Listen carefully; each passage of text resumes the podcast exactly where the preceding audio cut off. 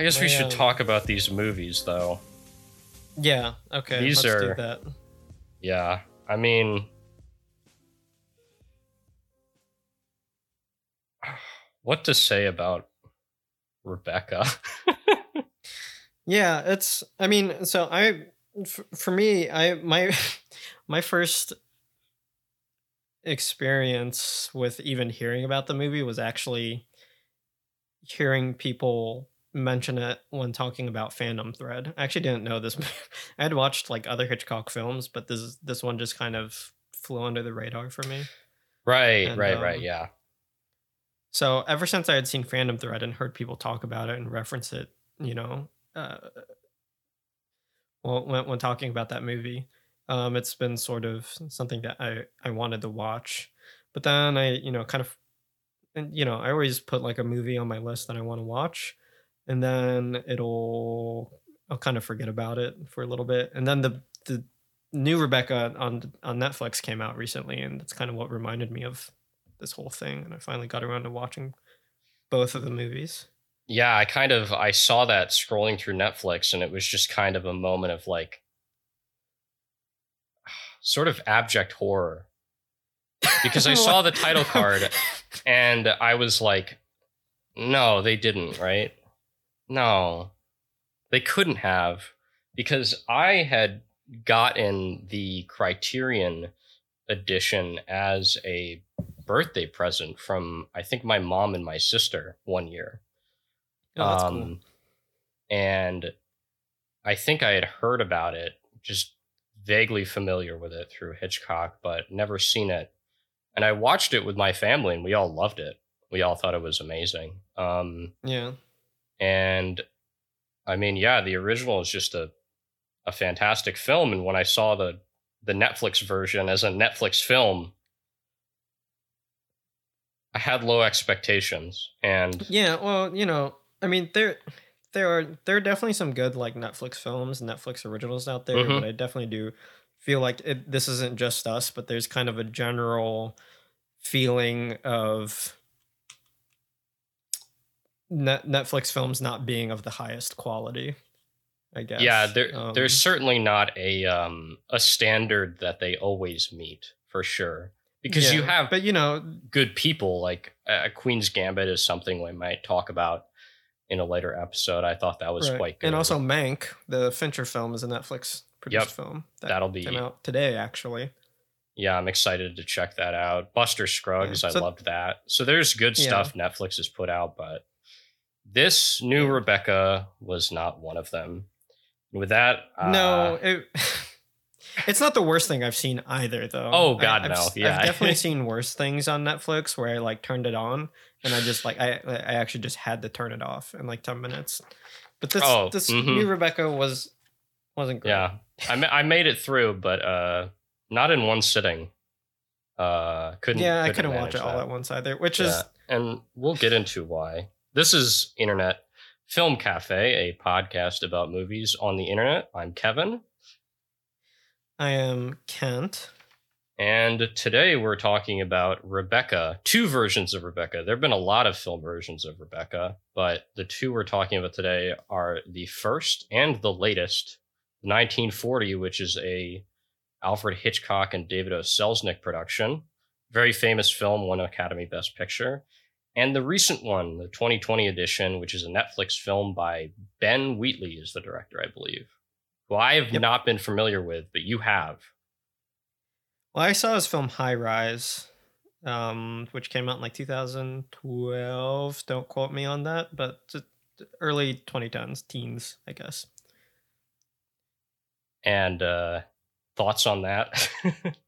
Uh, not What- a good movie. I don't. I don't think So- so. And I think yeah. I, I, I think there was there was a lot of hype around it because of um, well, Tom Hiddleston was in it, and I I like Mm. Tom Hiddleston as an actor.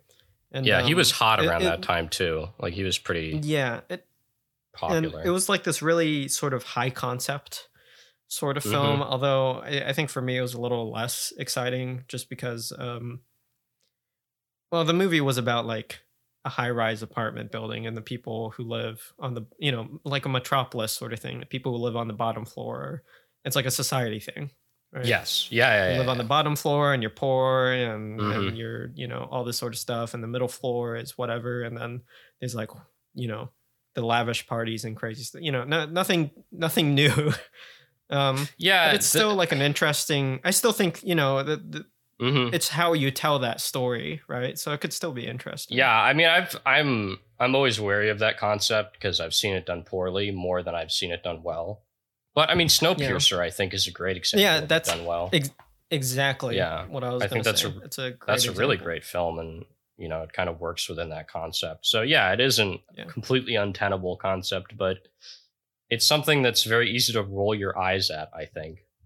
Um, I, yeah much the same is any sort of retelling or adaptation of a story or a film that Alfred Hitchcock has tackled, which is always a doozy. Um, I wouldn't recommend Yeah. it to any aspiring filmmakers listening to this podcast. Maybe don't attempt to adapt Hitchcock films, retell them, or as Rebecca is, was originally a novel. It's a uh, 1938 Gothic novel by the English author um, Daphne du Maurier. I think that's her name. yeah I'm sounds right. misremembering it. Um, and it was extremely popular at the time. And Hitchcock originally had wanted to develop it into a film, but he was outbid because he was just an English director at the time, hadn't gone to Hollywood yet. And he was outbid by uh, whatever studio David O. Selznick was involved. I think Selznick had his own production company. Um, I mean, David O. surprise me. Selznick is is a huge movie mogul of, you know, the sort of golden age of Hollywood.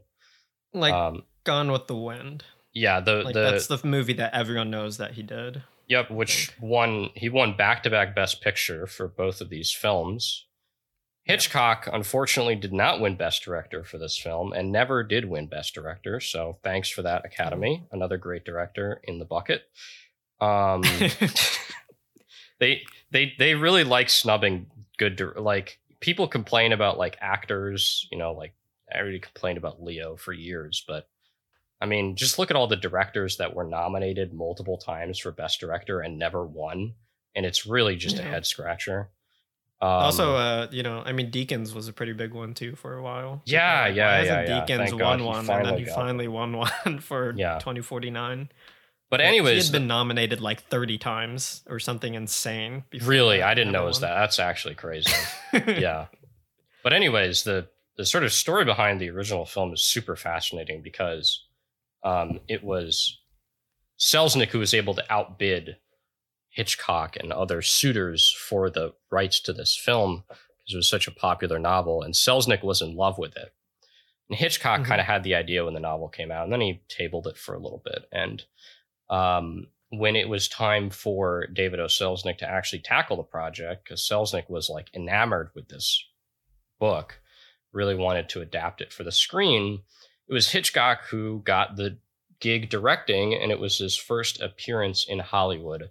A huge step for the director because he wanted to work with more, you know, advanced equipment and more resources and bigger productions. As everybody knows, Hitchcock was like a technical genius.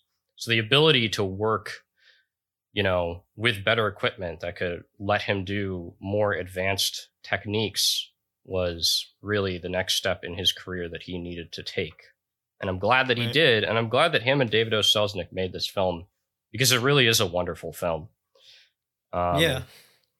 And the, the story of their kind of conflict in this film, I think, is something that's really worth looking into if you're interested in it. Um, but I think one of the biggest reasons to do this podcast is actually just to complain about Netflix because, like you mentioned to me yesterday, uh, you had a lot of trouble watching the original film. If you don't own it on DVD like I do, it might be difficult for you to find the original It's not film. it's not watch. streaming on the internet.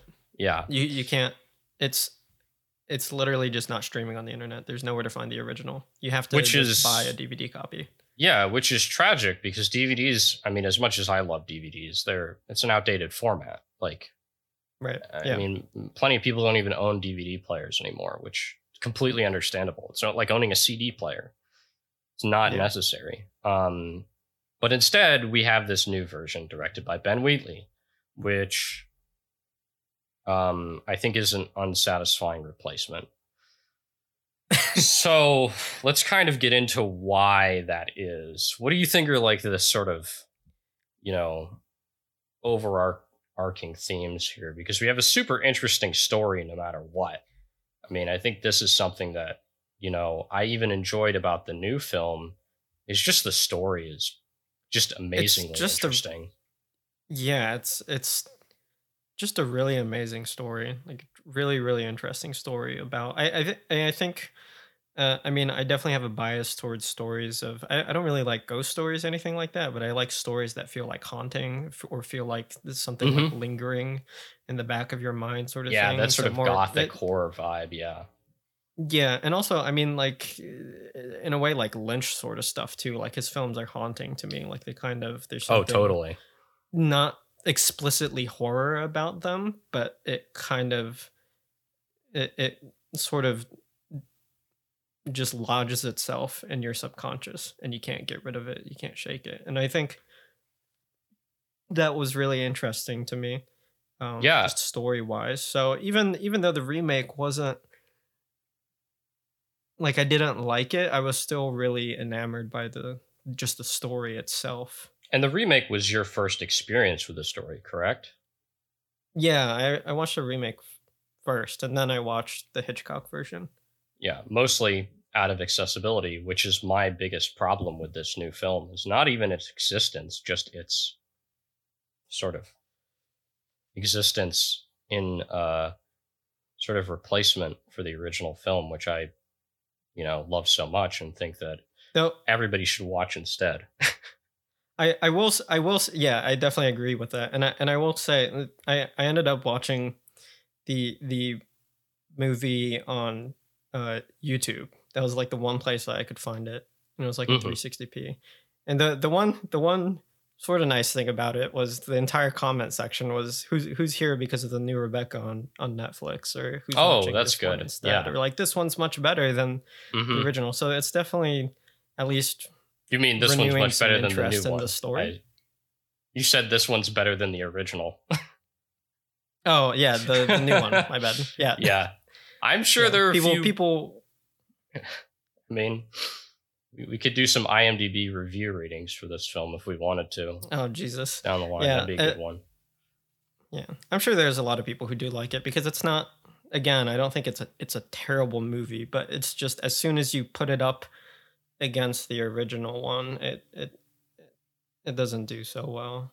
Yeah, which is, I mean, and I did watch an interview by Ben Wheatley, and he was familiar with both the novel and the original Hitchcock version. So it's not like he was directing this in the dark.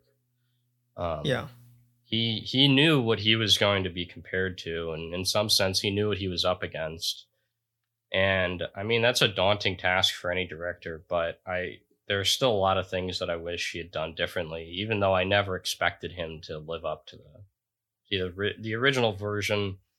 The film still kind of undercut some of my expectations.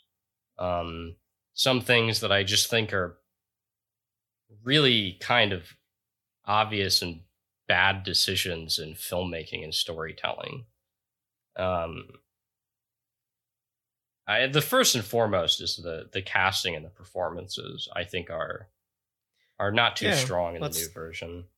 Let's start there, I guess. Yeah. Armie Hammer. What to say well, about I just think he was. Yeah, I think everyone was just kind of miscast except for Kristin Scott Thomas, who was sort of a diamond the, in the rough, I guess. Yeah, the the bright spot of this film for sure. Her performance as Miss yeah. Danvers is great. Yeah, um, but yeah, Armie Hammer's performance is weird. Um, it's it's very weird. I don't understand it, and I don't. It doesn't have the same. It doesn't have like the same mystery. I mean, it's strange, and it's also like kind of one dimensional. It's just anytime anytime um, the new uh, Miss Mrs. De Winter mentions Rebecca or anytime he's reminded of Rebecca, he just kind of gets like moody. And that's yeah, he it. just gets it just mad happens and, like five and, or six times. Like and cold and distant. Yeah, and yeah. Whereas, well, with with the Olivier performance, he's like that's there too, but he's also he's kind of charming, and he's also um he's kind of like pushy too in a way. Yeah, And, no, um, he I is. know, I, it- mean, it, I, I think you know, obviously, the old film uh, fits more into the sort of traditional gender roles and the the high class, you know, society that it's based in. for sure. Um, but the characters are also just better developed. Like Laurence Olivier is cold and distant, distant towards the um, the, I, well, the nameless main character. I guess we need something to call her. Um, Yeah, what do we call her? I just called her the new Mrs. De Winter, but okay, she's We could- she's Mrs. De Winter, could- and then when we're talking about Rebecca, it's just Rebecca. That We could call her I because in the original treatment of the the 1940s script, that's what they called her in this in the screenplay. Is just I. Kind yeah, of but that's gonna get confusing. But that is then I'm confusing. saying like I'm talking about I, I, it, I, I, who's I? I'm I, but also I'm I. just trying to make it more difficult for all of us. That's my goal. um, Wait, but why? Why was that? Like I, as in like a like a first person perspective I, or I have no idea. I have no idea. I just have the uh, like booklet from the DVD copy, and that's in there. And they mention it in the commentary on the uh, Criterion DVD as well. interesting. Um, But what one of the things I, I wanted to point out about um the uh, uh Ma- Maxim's character in the first one and then and, and I think you've you've seen both of the films a few more times uh than I have and I know you're more familiar with the original for sure. But when I watched the the new one, one of the things that I got really confused by was his motivation to talk to Mrs. De Winter. Um early on like early in the film when they're in the hotel in the french riviera or whatever um i feel like in the the original film because they had set up that ori- that first scene where they're together with him at the cliff, yeah. With him at the cliff and her going no stop don't do it it sort of sets up this okay they've at least seen each other before Yeah, it's Like, kind of a meet cute. like it's a very? Hitchcock. It's kind of a meet cute. i don't know what that is Oh, a meet cute is a romantic comedy trope where the the two characters that are going to fall in love meet in this kind of, you know, coincidental sort of way. If you've ever Oh, watched a romantic comedy, you know what I'm talking about. Where the, what the about like Bill Murray and Scarlett Johansson on the elevator in Lost in Translation, like that. kind of, it's usually a little Kind bit like more. glance at each other. Yeah, it's usually a little bit more obvious, and they usually start strike a conversation in that scene. Oh, Um, okay. But yeah, it's kind of like a demented meet cute for Hitchcock. Okay. You know, that their Okay. first meeting So, is yeah. one of them contemplating suicide, which fits the tone of the film so well. Um, yeah, and it sort of you know it sets up. It, it sets things up really fast for you. But the thing that I was confused about is that that that exists, and then they meet each other later in the lobby, right? yes. And then can you because Van do Hopper you calls him remember over. exact- Yeah, because she knows Maxim because of Manderley and and you know all that sort of stuff. But do you remember what happens in the original one? Like why why they start talking? Like they start going on drives and getting notes. Like what what what happens in the Yeah, original one? In the original, or in the new one? Yeah, the Hitchcock. Oh, uh, like. Well, she meets him at the cliff. Well, she meets him at the cliff, but then they start like Oh. talking and then start driving around and like doing stuff together. What when exactly is that connection? That part of the connection? When is that made? Is it just in that lobby scene, right, when they're talking to each other? Ah, I can't remember exactly how he Okay, asks it's her. it- it's not terribly important. No. because, but but what I'm trying to figure out is that in the in the 1940 Hitchcock version, there's like a clear sort of motivation for them to talk to each other because they've met each other before, coincidentally, but it's established as the first thing when when we see them in the French Riviera is they, Yes, they yep. have seen each other before and it's sort of established that they talk to each other whereas in in the the remake the 2021 um that scene doesn't exist and they the it's replaced with Mrs. De Winter trying to get like uh It's trying to the- reserve a table Yeah, it's the really awkward scene with her spilling the money everywhere, and he's like yeah, behind spilling her. the money and oops, Yeah. I'm clumsy and that sort of stuff. And that's their first meeting, but it doesn't have the same punch, right? I think There- I think that's what they were trying to do is they're using that scene as sort of like a Mhm. this is how they meet. This is their meet cute, right? Is is that happening? But Yeah, the first time I watched it, I didn't notice that, and I thought it was really weird that like afterwards Maxim just like invites her to a table to eat, you know.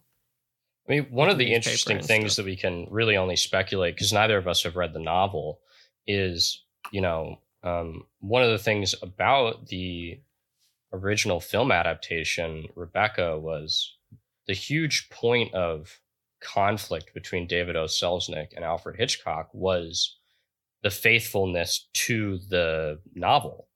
And Hitchcock, with any of his adapted works, was just a ruthless butcher. He just cut up the story and did whatever he needed to to make the best film. Where David O. Selznick was extremely concerned with audiences' reactions to it and their affinity Yeah. to the source material.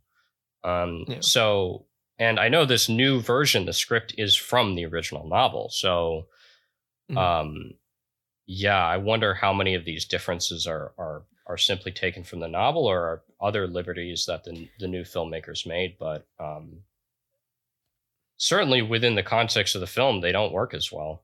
And No, it doesn't, you know, and even if it is more faithful to the novel, but it, it yeah, that's the point. Yeah, it doesn't work Yeah. as well. it doesn't work. Something about it is lacking. Um, the character, I base, I, I just feel like the character motivations are off because I'm not exactly aware of. It's not clear to me what Maxim's intentions are or Re- Rebecca or what their goals are. I guess. Yeah. Like what what what do they want in the scene? I have no idea what Maxim wants. Um, whereas No, the I f- mean he's eh, kind of a a husk of a character. There's not a lot there going on, unfortunately. Yeah, but in the Hitch one, you you get it because of that opening scene. You get a sense of this is Mhm. like a, a sort of you get a better sense of who he is. I think, and it I can sort of I kind of understand him a little bit better. Yeah, I mean, the biggest difference for me is that in Laurence Olivier's portrayal, he's kind of this he's this cold, you know, kind of distant, sort of patronizing but charming guy who Yeah, you can tell behind the manners and the the suave upper class styling is deeply tormented by something. Um yeah, that does not come through with the new Maxim, and it it it really is kind of the whole point of that character. And when Armie Hammer is just kind of getting mad, and then Yeah. stops being mad a second later, uh, I don't know what to do with It- that. it- it I feels don't know like how a- to feel a difference about that. Yeah, it, well, the difference is that like Armie when he when he's reminded of Rebecca, it just seems like he's getting mad. Yeah, he's just, He's angry. He's angry a lot. Um, whereas in in the in Olivier's performance, he seems like disturbed and Mm, deeply so. Yeah. yeah, and like unsettled. I mean, he's definitely upset, but it's not. I don't know. It's it's a little less one dimensional. It feels like there's something else going on. Yeah, I think there's also more conflict between um, Olivier and Joan Fontaine in the original too. Like Yeah, the sort of push and pull of their marriage and their interpersonal conflict is is greater where it more just feels like, you know, it it seems like a lot of the sort of emotional conflict in the new film is is kind of simplified to a degree that's not very satisfying where the whole conflict is just that you know the new Mrs. De Winter needs to win him over and make him forget about Rebecca. You know, Yeah. when in the old version there was a lot more complexity there, and there's a lot more that you can take about, you know, Maxim's relation to women in general and the main character's, you know, sort of insecurities and expectations of herself.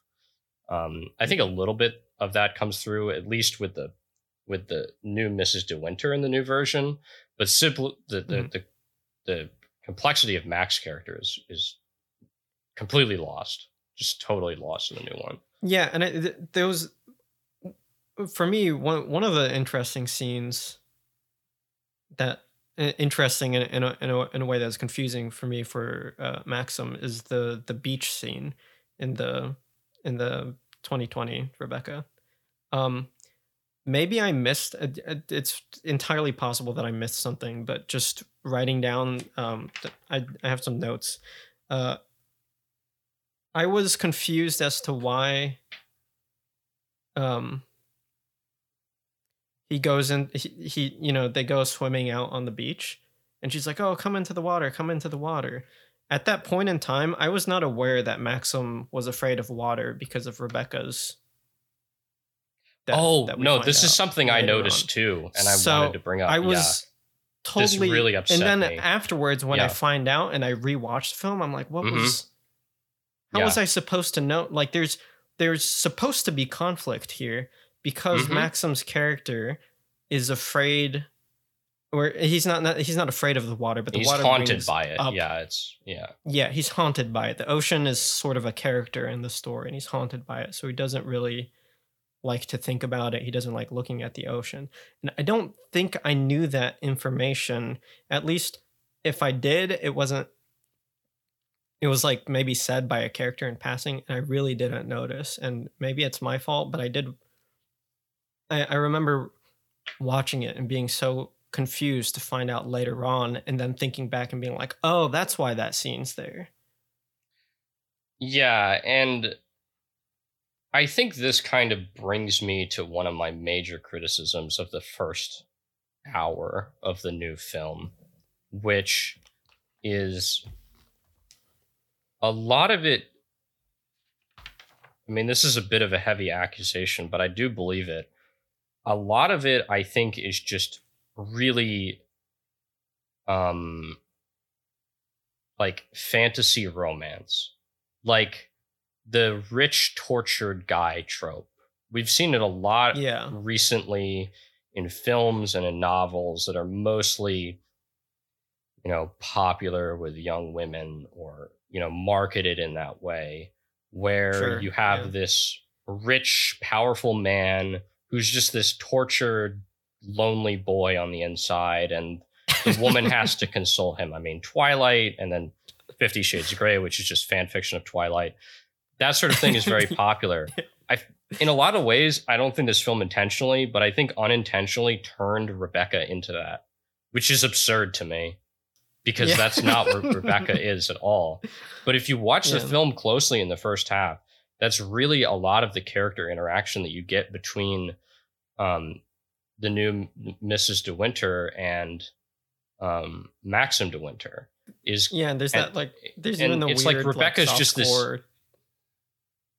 yeah i mean the scene on the beach they have like this really yeah, this weird makeout scene with all these terrible close-ups that I just I mean, it's despise. a softcore sex scene, and it's Yeah, it's- like really weird. yes. And the original film, which was made in uh, the the post code era of Hollywood, where they couldn't even mention sex, not even vaguely, um, has so much more sexual tension. yeah, There's so much more sexual tension between the characters because, you know, not just because they're not allowed to like show sex in any way, but because, I mean, Alfred Hitchcock understands tension. Um, maybe I'm not sure. and this film statement. uh, lacks tension a lot. And I think the beginning is kind of the sort of linchpin in all of it. You know, I mean, the first hour of the new film, I, I just despise. I hate it. I think it gets better in the second half because the plot starts to happen more. But that's like, you know, the thing that makes the original film so great is that it's deeply compelling and interesting from the first moment, from that opening scene you know they there's this really amazing you know sort of uh like dolly shot through the woods and it comes up onto this beautiful miniature of the mansion that's like the main wide shot of Manderley in the original Yeah. version with the voiceover from Joan Fontaine and then you cut straight into that scene with Maxim on the cliff looking down at the ocean contemplating his own suicide and Rebecca's death.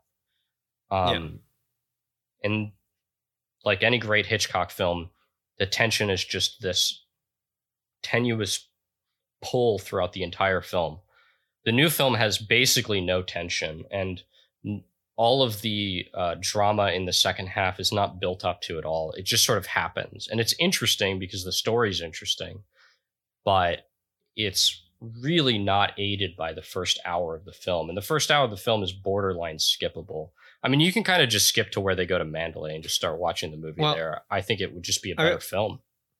I was gonna say because you get you get to the sort of like the big, you get to the climax of the film, and then it, you you get to you know sort of the the like the court scene and the the you know did did Maxim murder Rebecca that sort of you get to Yep. all that and it feels like a second movie. It feels like Yeah, another movie yeah, totally. started, Yeah, yeah, which yeah. is, I mean like, not that's a that's a terrible thing to happen, but also that that second the second half it's a of the movie, it's a better that- that movie, new so it's not it's yeah, not it's a bad better movie.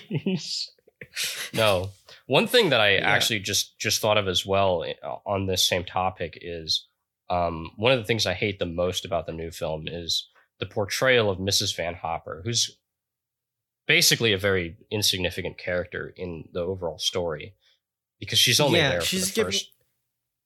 that But One of the first things that I wrote in my notes for the for the new Rebecca was too much emphasis on Van Hopper. Or Van yeah, Hooper. it's played out so Yeah, like- dramatically with her. And I thought she well, I thought she was gonna be like a recurring like you know person in the film. So I was really confused when she never when showed up again. yeah. when she never showed up again, and they went to Manderley. I'm like, wait, so that part's over. Yeah, she's Like just I- gone. Yep. Yeah, because and this was just my first impression like of of watching the film, but yeah, it was really confusing because she felt like she was going to be like an antagonist or or at least something in that she was to be around for a while because she's she's around a lot. She's and for the first 30 minutes of the movie, I guess before they go to I mean I mean in a sense before they go to Manderley, she is the antagonist. But then she, but then she once they go to Manderley, you know, it becomes uh Danvers. Yep. But it's just weird that they put that much emphasis. It's kind of a pacing and editing thing where it just like it feels like this movie is moving towards this way, and then it cuts off, and they go to you know at around the thirty minute mark, and they go to Manderley, and that first thirty minutes is gone, I think it's and now we have to hit the reset button, and I it's think it's- really it was jarring. it's a big thing that a lot of bad films do um, in post production, where it's kind of boring at parts, so they feel like they have to add conflict and drama. But the more conflict and drama you add in regards to things that don't matter, the worse it is. Like I'd rather it just kind of be boring than it be like completely confusing and overdramatic. Because yeah, well, because I think I- they, mean, they misapplied the yeah. com- I I mean this is what you're saying but it was it was applied in the wrong place the conflict needed Yep. to just be between Mrs. De Winter and Maxim Yes, yeah. and then little little bits and pieces from Miss Van Hopper but there's like way too much of Miss Van Hopper conflict well, this also kind of, you know, supports my theory of it being a, a cheap fantasy romance because cutting out that conflict with Max and replacing it with another outside force until Danvers shows up removes the need for conflict between the main pair and adds to the romantic sort of uh f- like romantic fulfillment for the audience you know because there's less conflict I guess it them. feels a little more scandalous. Yeah totally. Um you know what I mean in a way? Because it's like there's this there's this thing there's this person there that's telling you like that's upset that this is happening mhm. like stop doing this Yeah. but when really it's not important to the overall story not at all and she's not a relevant character in, in any regards. Um, but they they make a big fuss about her in the first 30 minutes and it's just annoying to watch too. I mean, it, it, it's not believable. It's not interesting. Her character's just annoying. Um, and I, I didn't like that at all. Uh, I mean, other things in the beginning that, while we're here, I mean, the music. Yeah. Do you want to talk about the music? Should we talk about the music? Yeah, well, it's really disappointing. It is extremely disappointing because Clint Mansell is a good composer. yes. He is a good composer, and he he has composed. Uh, I think he's composed. I think he did High Rise, but for for people who don't know Clint Mansell, you've probably heard his soundtrack for Requiem for a Dream. Um, he did the soundtrack for Moon, which is an excellent soundtrack. I think he may have even gotten some awards for that, or at least some nominations. Um, he's a fantastic composer, and I, I've I've really loved his work. But this this in this movie, it's I don't know what happened. It's horrible. It sounds like music that you would get from like you know like those websites that YouTubers use for like royalty free music. It just kind Yeah, of sounds it like that. Doesn't. It, it's like so dull and lifeless, and even worse, it never stops. It never stops. keeps It's so obnoxious. and yeah. going and going. Yeah. That was, I think, you know, terrible. besides the portrayal of Mrs. Van Hopper, that was one of the most one of the things that made it most difficult for me to get through the first half of this film on viewing it both times because I watched it twice. Um and yeah, it really is it it takes a, a very mediocre film and it turns it into a slog. It turns it into something that is painful because the music just does not fucking stop and it's not helping the story at all. It's not helping anything except my migraines. It's just filling in silence. Yeah, totally.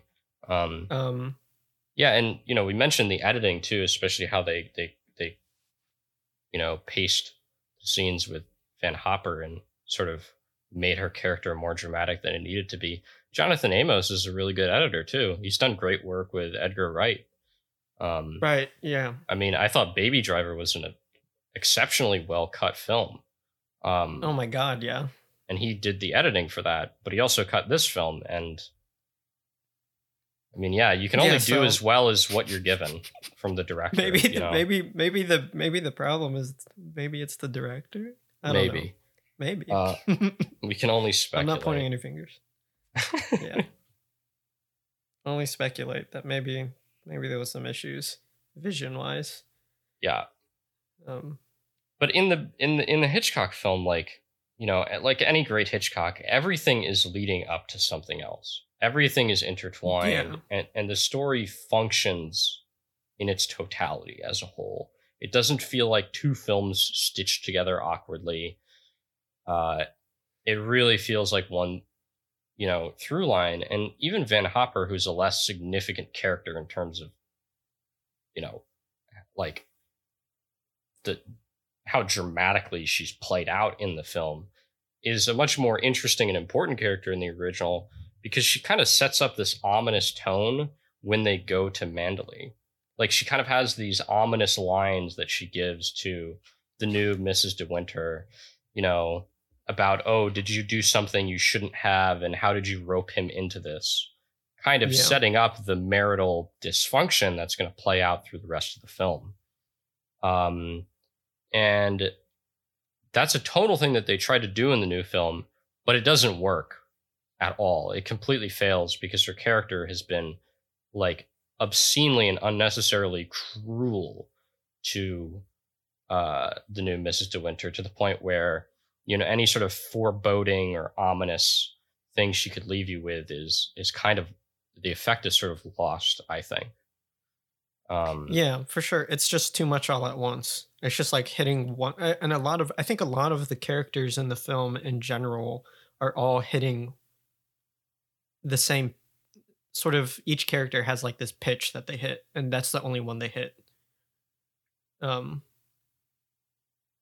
and um, if you just do the same Yeah, thing over and over and over again, and then you try and you know it's already like up to its eyeballs in emotion and then you try and go beyond that it doesn't it doesn't you've you've sort of done everything you, you know you've jumped the gun kind of Yeah, you need to hold back a little bit so that when you get to that moment it hits a little bit harder I mean, it, you know, you can compare it to music as well.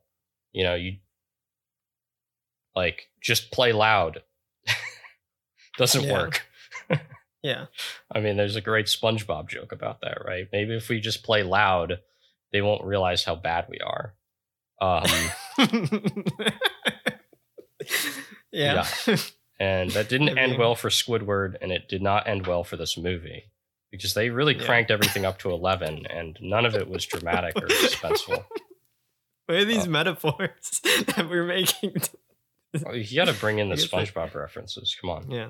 I mean, it's a great metaphor. I'm not saying it's bad. It's hilariously accurate, I think.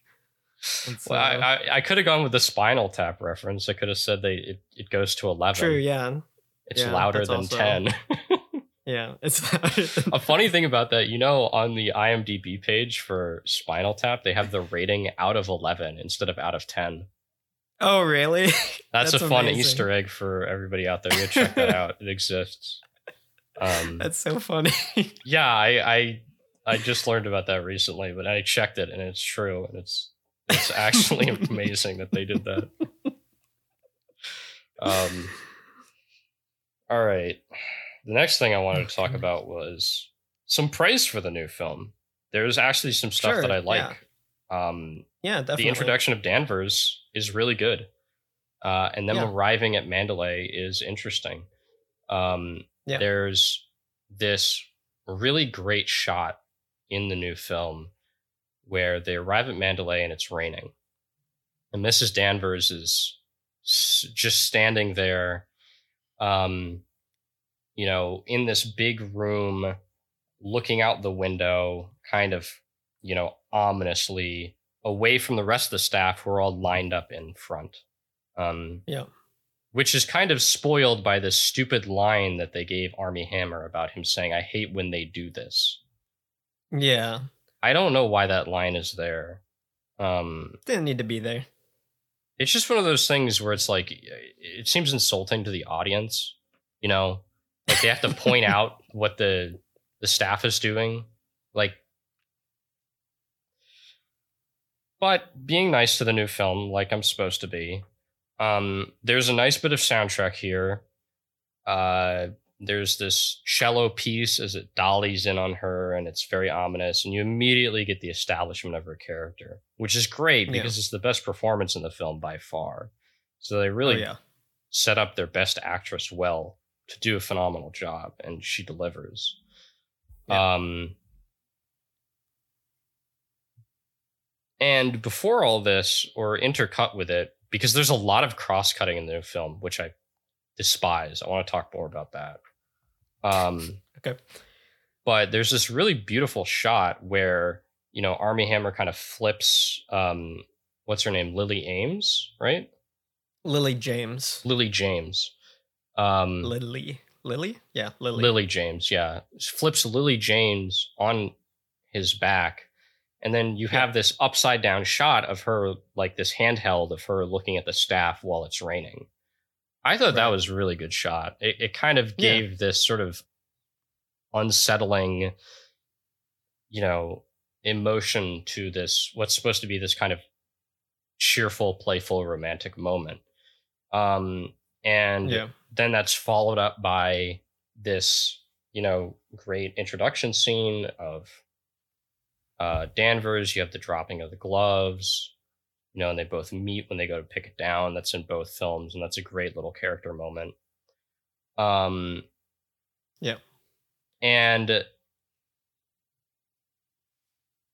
then it's kind of all of the good faith the film builds up with me is a little bit uh, soiled very quickly because when and this is a little detail that I'm going to be a stickler about, but it pisses me off. When they go into the bedroom, when Danvers is showing the new Mrs. De Winters around Manderley, and they go into the bedroom that she's going to stay in. That's originally a guest bedroom because Rebecca's bedroom is this whole thing. Yes. Um, it's Lily James's character. It's the new Mrs. Danvers that points out that you can't see the ocean from that bedroom. mm-hmm. Why was that line given to her? Why I didn't she notice that, but that point that makes no- out? yeah. that makes no sense for her character at all. And the establishment and the where the bedrooms are and their relation to the ocean is very thematically important for the character dynamic of the film. And Yeah.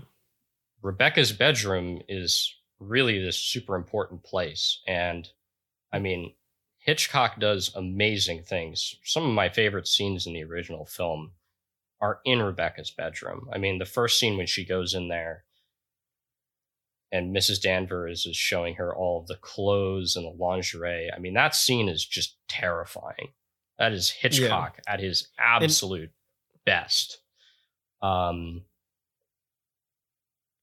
and yeah, And I do want to add a little a, a little thing about the original one, just a quick quick thought. But it, I felt like in the Hitchcock version, both Manderley and the ocean felt like characters in the movie, whereas I didn't really get that oh, sense completely. in the new one. Yeah, yeah, no, not not the same. And I mean, I- think it's even more damning when you think about like the fact that they have advantages of working with a complete set. Like a lot of Manderley in the original is like painted backgrounds and you know special effects and stuff like that. Yeah. Yeah.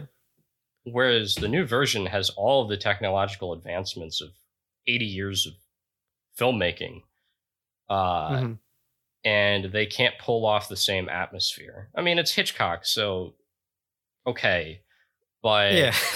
in a lot of ways, they really didn't even get close, and it was kind of disappointing. You didn't get the yeah, it didn't even hit like a sort of like bare minimum of like good. Yeah, It, it didn't. I just didn't get that at all. yeah, and there's there's kind of a sense of space that I just don't get in the new Manderley that really disappointed me. Um, well, one of the really f- f- fantastic things, speaking of space, um, with with the new one versus the the old one, is um, in the old one, there's so many beautiful shots of Mrs. De Winter inside of Manderley, where she's framed at like very wide and at the bottom, and Manderley is just like towering over her, and it's just this big, Oh, you know, this big Yeah. confusing place to her, and I th- they, they like they kind of do it, but not it. It, it doesn't connect in the same way. I actually Um, Yeah, I mentioned that in my notes where they had like one shot. Um Yeah, when she first starts touring around the Manderley when she first arrived, there's like one or two wide shots with camera movement of her walking through. And I really liked Yeah. that. And then it just kind of ends and they never go back to that. And I was like, why didn't they just add a few more wide shots? Why didn't they go back to that at any point in the film? Like, why don't they mm. show the scope and the space of this place? Why don't they yeah, put their main character up against her environment more? I mean, it's it's such an obvious part of the story, but the failure to Yeah, accent that is kind of unacceptable in a lot of ways. yeah, and a lot of a lot of Mrs. De Winter, you know, her being there is sort of you know like a fish out of water character, where she's this isn't her world, and this place is intimidating, and it's kind of in in the new film, just my impression of Manderley was this like this grand, beautiful kind of gothic, but you know, just just a really beautiful sort of English uh, estate place.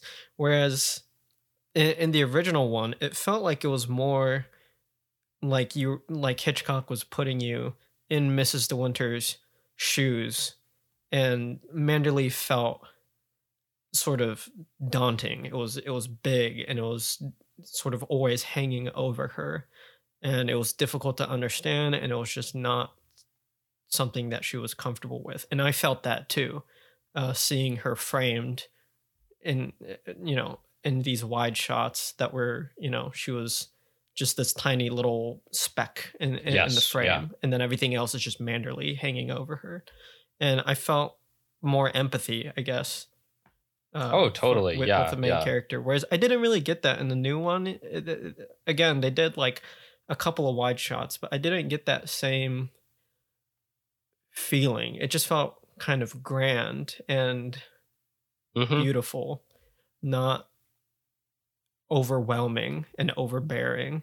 Yeah, Um, and that you know, I think that just adds to the the fantasy element of the new one, right? Like the focus is not always seems kind of like a fairy tale. yeah, the focus is not always on the sort of you know uh, emotion and tension of the story. A lot of the times, it's it's a little bit, you know, kind of like fan servicey in a way, you know, um, where it's just kind of placating to the audience rather than giving them something to really grapple with and and you know feel something about. Um Yeah.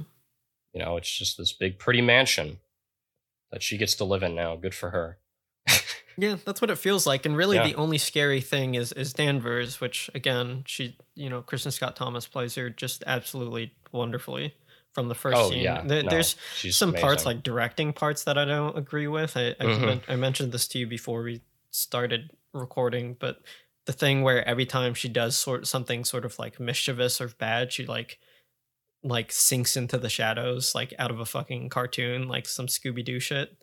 Like it, it's, yeah i didn't notice that but now that you pointed out it happens a lot it if it happens once, it's fine, but it happens like three times, like the same shot. It- of her doing something a little something naughty, and then she just sinks into the shadows. It reminds me of uh, another difference that I wanted to point out between the two films. Um, that like Danvers in the Hitchcock version, she kind of moves around the mansion like a ghost. Like she just appears Yeah. places. I don't know if you noticed this. Yeah. Um, yes. But like a scene will start, or a, like a scene will start with just Mrs. De Winters and the other characters, and then the other characters will leave, and then it'll cut to like a different shot, and Danvers will just be there. She'll just be in Yeah. the frame, and it's kind of like, Yeah. oh my god, where the fuck did you come from? Like, what the fuck? um, it, it's it's truly haunting. Like she she really is Yeah. terrifying. Um, in the new film, there's like actual jump scares. yeah, Why? like the the first sleepwalking scene, and then Yeah. uh, Lily, and she's about to like touch him, and then she's like, "Don't, don't wake him up." Waking up. well, By the way, again, this this kind of goes back to the thing we are talking about earlier. Maybe in the novel, he, you know, he he did sleepwalk, and that was a thing. maybe. but- yeah. Regardless, it, it like it's weird in the movie. It doesn't It's work. odd, and I don't understand it. No, and a lot of the dream sequences, I mean, even in the Hitchcock version, aren't the strongest scenes, but they're pretty insignificant and sparse. There's like one or two. Yeah. They make a big muck of them in the new film, and Yeah, I mean, there's that jump scare with Maxim sleepwalking, and she just Yeah, appears. She's like, and there's, it's like, the "Oh, gr- what?" the grass and the floor, and she gets like sucked into it, and I- I I uh, so can you remind me why that happened? Because I've seen the movie twice, and I literally don't I remember can't. why. There's no there's no thematic or narrative thread that I Okay. can tie that to. It seems it seems it's very extremely random. it's very faux art house. Just I mean, there are a lot of faux art house things that this new you film just said does. you said the magic words about how I feel about Ben Wheatley. Is faux, faux, art house. Yeah. Yeah, he does a lot of that Art- sort of stuff. Yeah, it's you know, it's like he watched Persona and he's like, "Oh, I can do this." no, Ben. No, you didn't get the point. Um, yeah, I think he he I think I mean he's almost he I really like good cinematography and interesting visuals in in a film, but I really don't like it when those take priority over I guess what the the content of the images or like what or how you juxtapose those images. Like there isn't much care put into that. Just creating a beautiful image. I'm not. I don't. I don't think anyone likes that. I don't think there's anyone that really enjoys that. Um, but it seems like a lot of Ben Wheatley's work will have these strong visuals, but for no reason. It's like, but why is this here? Like, it looks cool. Yeah. Um, but I don't understand like how is this serving the story? How is this serving the characters and the narrative? It always seems to just kind of not be there. It's always you know, it's just like grasping at thin air. There's just nothing there. Um, yeah, it's really disappointing because there's plenty of that in this new one. Like the um, like the at the ball scene, she's like watching the fireworks, and the light is just flashing red and blue on her. Yeah, I, I didn't. I didn't get anything from that. Yeah, like not. It, I not even narratively. Just like even emotionally, I didn't feel anything about that. The colors didn't yeah. really do anything to add to that moment when you take it out of context and it's just like a frame and you're just looking at it purely for visually does this look cool it's like yes okay great.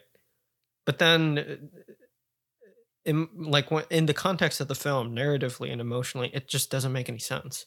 I don't understand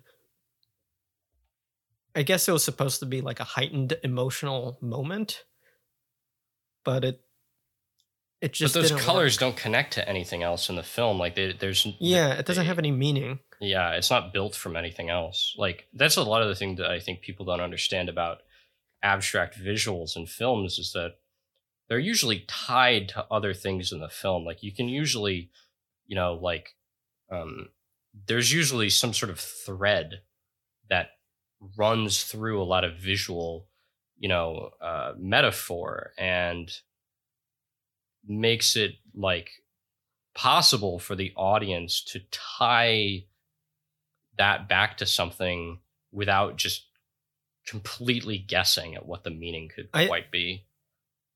I think that audience members do understand this just on a subconscious level. They might yes, not be oh, consciously oh, totally. aware of it, but they 100% know that something about that, like, yeah, it looked cool, but you give them something better and they'll be like oh wait this is better like i I, I, do think you can tell the difference maybe not say out loud um, you know there's another visual metaphor words. that he uses that i wanted to ask you about sure which i thought was kind of funny because it, it, it reminds me of hitchcock which i feel like you don't want to do when tackling a story that hitchcock's done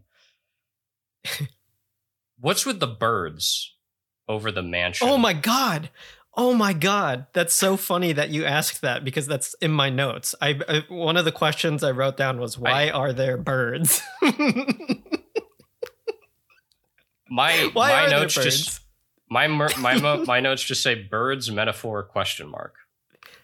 I kind of liked it. I actually wasn't one of the things that I didn't like because it wasn't that intrusive no. into the film, you know. And no, but I you know, it was kind of just, I just why in a way. It was there.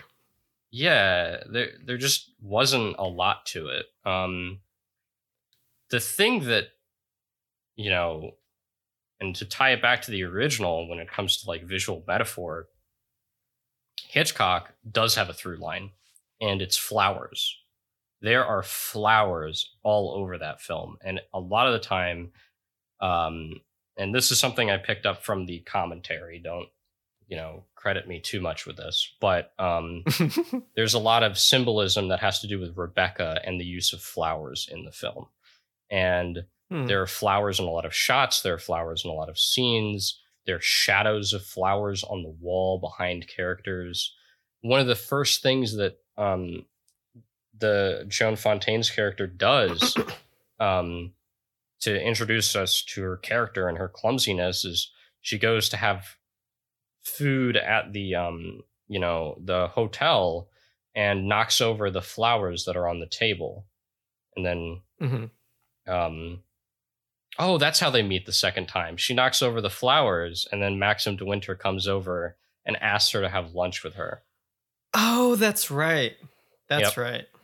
Yeah and you know and see that's great filmmaking. That's you know tying this one visual metaphor in and then pulling it through the rest of the entire film And you don't have to consciously recognize it because it still has an emotional impact and people feel a certain way about flowers as well. Um, Yeah. and that's what Hitchcock was truly just a master at is is manipulating people's subconscious and emotional reactions to visuals in a film to get the right reactions out of people at the right time and create Yeah. this sense of terror and tension and suspense. And he does that in a lot of different ways. And one of the ways he does it is visual metaphor. Another way he does it is camera technique. And there's another great thing that he does that I picked up from the DVD commentary. We should just make a, cri- a Criterion collection commercial um, at this point. yeah, Um, that's the best. Go buy the Criterion DVD if you want to watch this film because it's the only way you're going to see it. The commentary and extras are great too. There's even a 30 Yep. minute documentary that is really interesting about the O. Selznick Hitchcock clash of the titans over this production, um, which we don't have time to get into, but is really quite interesting as well. One of the things that he does a lot that adds to that feeling you mentioned earlier of, you know, the new Mrs. Winter being small and you know, terrified in this new place, is he pulls the camera out on her a lot. There'll be a shot of her and it'll pull out to a wide where she's just Mhm. kind of alone. Like there's a great one where her and uh, Maxim are having like breakfast for the first time and they're at the two ends of this long ass table that shows the emotional distance between them in this marriage. And it starts in a close up of her and then it pulls out to the wide. I mean, Mhm. that's sort of filmmaking technique that Kubrick would be using in like Barry Lyndon and The Shining, like 30 years Yeah. later. I mean, that is, you know, really just masterful use of camera to create tension and, you know, sort of connect the audience emotionally to the characters. Um, Yeah. that stuff is just, it's, it's not there in the new film.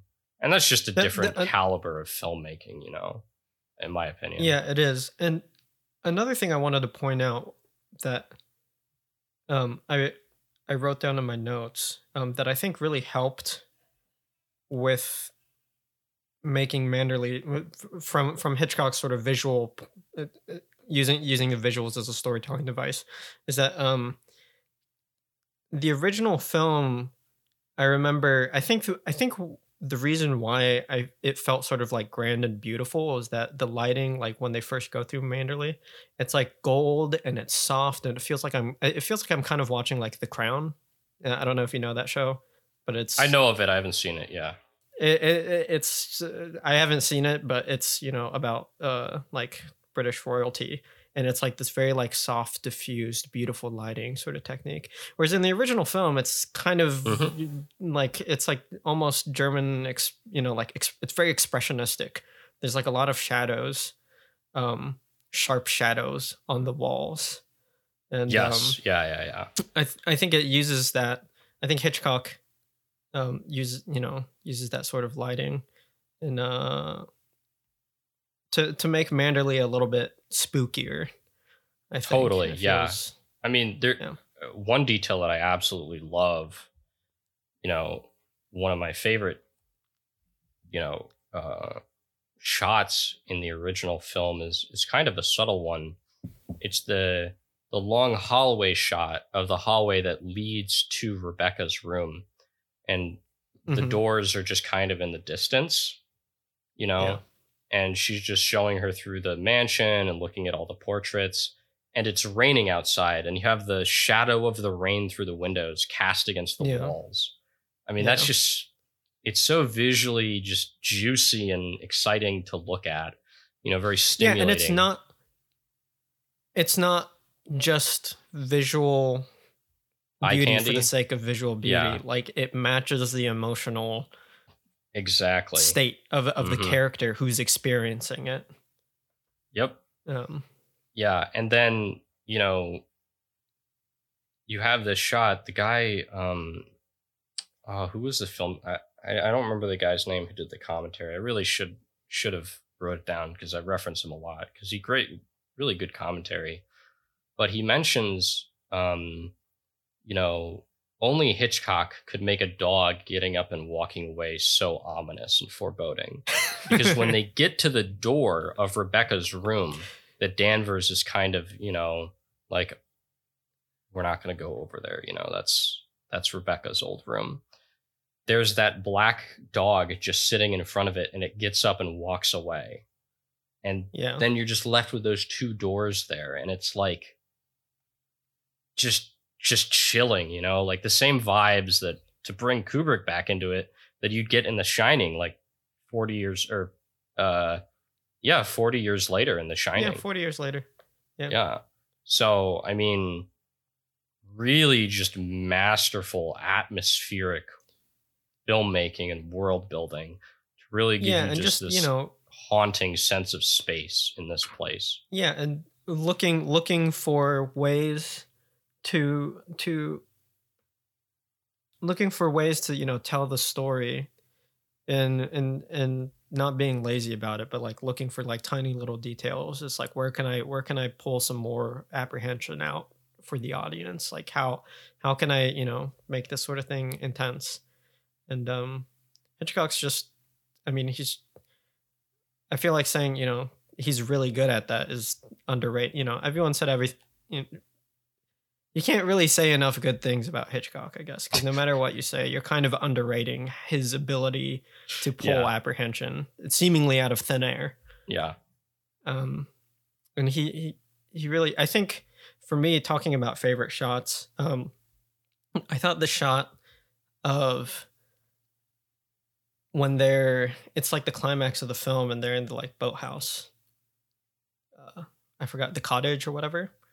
Oh, it's the Maxim's the empty top- sh- it's the empty shot. Yeah, the empty shot. oh my god, that shot is mind-blowing. Yeah. It was mean- blowing my mind.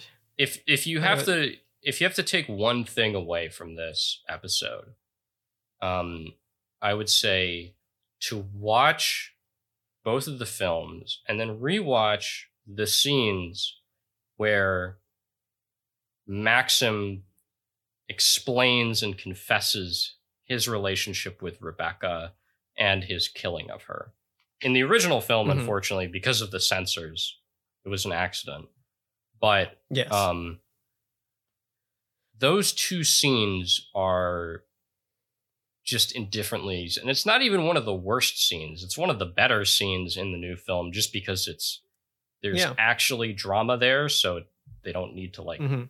heighten it with all this bullshit um but in the original film it's like this 10 minute long scene where you have the actors you know walking around you know this this cabin and um you know Laurence Olivier just gives this absolutely haunting performance and then you have that shot you you brought up which I mean it's just it's kind of mind-blowing. It's one of those things where I watch it and every time I'm just kind of you know I'm just sort of in awe of what's yeah, I'm just of what's being totally done. amazed yeah. at how, both how like bold and ballsy that shot is, and also just how it's it's like there's no there was no other way to shoot that scene. It's Right. like the Yeah, it- yeah, yeah. that's what it feels like. Mhm. Is it feels like decision making wise, like on paper, like thinking about it, it feels insane. But then you look at it, it's like there's there's no other way this could have been shot. This is the best way to shoot it, and it's when the shot first happens. I wasn't sure what was going on. I was like, well, uh, it almost you know it starts off and it feels like an unmotivated like camera movement. And I was confused, and then after like a second or two, it clicked, and it just blew my mind. It was absolutely incredible, and it just pans all the way over, and then it goes all the way over to Laurence Olivier. Yeah, and it lands on him. about Rebecca. Like the ghost Yeah. is like you know there, and Rebecca's ghost is there, and like yeah, it's a subjective camera. Yeah, it's the subjective camera of the sort of you know moving through the environment like you you were in Rebecca's perspective. You know, Yeah, I mean, and Hitchcock was the mas- master of that. Um, I have my notes for the second cabin scene in the new film. This is what I wrote about that. I said the cabin scene works. oh, is that it? No, I wrote more, but that's what I opened with. The cabin scene works. the cabin scene works. Yeah. so I all agree, the praise that we just give yeah i mean i mean it's better for a lot of the things that i you know i didn't have as harsh words for it as some other things in the film as we've already gone over Yeah. One of the things that really perplexed me was the lighting. You have this green orange lighting in this. I don't even know if you remember that. Um, No. it's really ugly and I don't understand it. Um, it's like blue orange or blue yellow, but green. And it just looks Cool. it just looks ugly. Um it's it's boring. The use of like space and depth is just not there. And yeah, the reveals and the twists of the scene don't hit the same way because Armie Hammer's performance is not captivating in the way that Laurence Olivier's is. And the scene is just not paced and directed in a way with the camera that really just, you know, it, it is kind of mind blowing. It just, just kind of works. It works Mhm. narratively, but yeah, it's it's not the same, and that's really sort of what you're missing when you're watching the new film. Is you, you get the story, but you don't you don't really experience it in the way that I feel like people deserve to. And the Hitchcock, yeah, it doesn't really feel as like visceral. No, certainly it- not. It, it the the the original is just so you're you're so just enveloped by this this the the story and Manderley and and Rebecca and and all this sort of stuff. Um and I just never got I never really got that from the remake.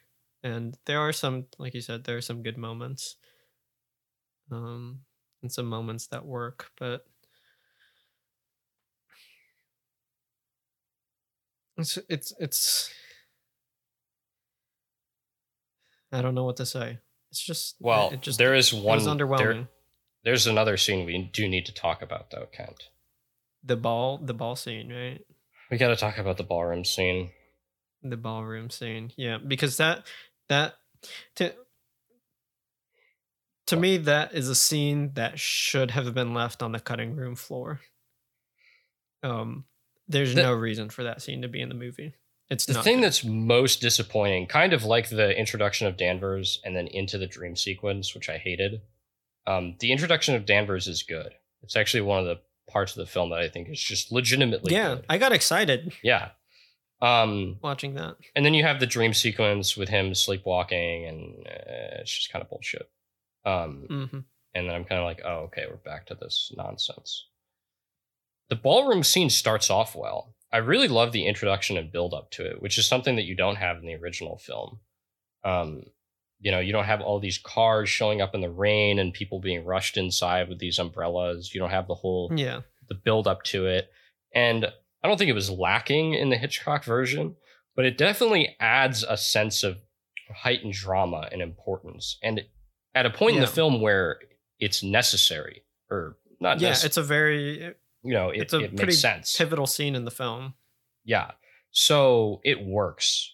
Um and you know, you have her coming down the stairs and then Armie Hammer's just kind of completely appalled by what he sees and runs off and you have her Yeah. chasing him through the crowd. Everything up to that point was okay, I was okay with. Um Yeah. And then they already had shots of like who's supposed to be Rebecca in the red dress, like running, you know, and her visions of that, which were garbage the whole film. That shows Yeah. up again. You have, you know, Danvers kind of hawking over her, which is which works and adds to the drama. Yeah. And then what happens next is like hard to explain without having seen the film because it it sounds nonsensical. Like like how do we explain this scene in a way that doesn't make us sound like fucking lunatics? Because Um, why would you put this in your movie? Like why would you even shoot this? Like I know they should Yeah, have cut it, but like yeah, I, did- I in, my- in my notes for the scene in question, I wrote, "What in the absolute fuck is happening?" that's that's that's. I didn't So- use any like profanity Yeah. in the rest of my notes. That's the one time I decided it was necessary because I was. Uh, very very confused as to what was going on. It got The- out of hand like really fast. For the uninitiated, or people who are just confused, because I'm confused. Essentially, what happens is she chases uh, Maxim de Winter through the ball, looking for him after she pissed him off by wearing Rebecca's dress Yeah. unknowingly, which was set up by Mrs. Danvers to undermine Yep. them because Danvers is mad at her for replacing Rebecca. All right, that's the setup. So she's running through. Danvers is watching her, kind of, you know, seeing her plan work out, and the chase scene as she's moving through the crowd looking for uh, Max gets a little bit more trippy. She starts having visions of the lady in the red dress again, you know, chasing her through the. She goes into the basement where all the servants Yeah. are, and they're like, You shouldn't be here, in this really like stern kind of tone that Yeah. seemed weird. Um, Yeah. And then she goes back into the main ballroom floor and is encircled by the party guests who start chanting Rebecca, Rebecca, Rebecca. Yeah. Rebecca. Rebecca. And they're they're like all spinning around her in circles. Yeah, they're spinning in a circle. Yeah. So there's a scene. There's a there's there's a scene exactly the same as that in another movie. Do you know what movie it is? And it and it, I think it works well on this movie because there's a good reason for it because it it matches what what Yeah. the character who's experiencing it is going through. Do you know what movie? No, I, I can't even begin. I didn't connect this to anything. I just saw it and my It- brain turned off. It happens in Requiem for a Dream to uh the, the mother of Jared Leto. Right. uh, because she's taking too many uppers Yep. and she has like a total she Mhm. has a nervous breakdown Yeah, and, and you get like the, the, thing that she's been gets really obsessing with big the tv yeah Yeah. the characters have the tv come out and start spinning Mhm. around her hmm and saying crazy stuff but in that movie it works right because well it's set up properly Yeah. and yeah. also the character's having a literal nervous breakdown whereas in the rebecca remake the main character is just she she she's not having i mean she's not having a nervous breakdown but they make it seem like she is they make it seem like she's going insane Yeah, she's not going insane. She's just she's just really sad because she wanted to win over her husband and then didn't. That's the Yeah, conflict. and she made a mistake and he's pissed no and she's reason for her to go no, to I, the- I, I didn't you know yeah. Contrast this with what happens after this in the original, where you get a great bit of um, negative acting, which is a, a nice technical term. i've Um, never heard that term in my life I, what is that? I learned this as well from the commentary. Again, advertising for the Criterion Collection. Go buy the DVD. Um, negative acting is a technique that Hitchcock loved, where you would get a reaction out of a character by having them start on a facial expression and then change to something else. Um, so it's done in the scene with the reveal because they don't have this grand setup for her where everybody's waiting for her to come down. She just kind of comes down to the stairs late and all the characters are talking with their back turns to her and she kind of Mhm. like walks up to them and is like mm-hmm and then you know um max and his sister and uh brother-in-law turn around and you see his face go from normal to deeply disturbed and upset and that's negative acting in a sense. Huh. Um and um so you get the that great moment with the reveal which is a lot less grand and you know visually impressive but hits the story point just as well um Yeah. and you know she's devastated and sad instead of you know psychotic and you know uh, hallucinating um which makes a bit more sense um, and then Mrs. Danvers is there, and she knows Mrs. Danvers' set her up. So she gets mad at Mrs. Danvers and she chases her into Rebecca's room. And Yep. she's like, I'm going to kill you. But she's too weak. And Mrs. Danvers has power over her. And she's manipulating her. And Yeah. kind of like, you know, the, the sort of snake like Danvers sort of lures her back into her lair and then, you know, convinces her that she'll never be good enough. He's never going to love you. Rebecca was too perfect. You're nothing to him. And there's Right. this really, really, really good shot. This just quintessentially good shot where um uh Joan Fontaine as Mrs. De Winters falls in the bed, right? And she's just like sobbing at this point Yeah, yeah. and Danvers is lording over you, and you get this close up of of her face, and she looks down at the bed and Mrs. De Winter, and then looks up to her left, creating this visual triangle. And what she's looking at to her left is the window. And the shot doesn't cut. Instead, it pulls out. Hitchcock technique again, cutting in the camera. It pulls out and moves into another shot where you have the bed now in frame with her lying on it and Danvers standing next to the window and opening the uh-huh. window as the shot pulls into frame. yeah. And within one shot, he just masterfully creates this sinister plot that Danvers just thinks of to coerce her into killing herself. yeah.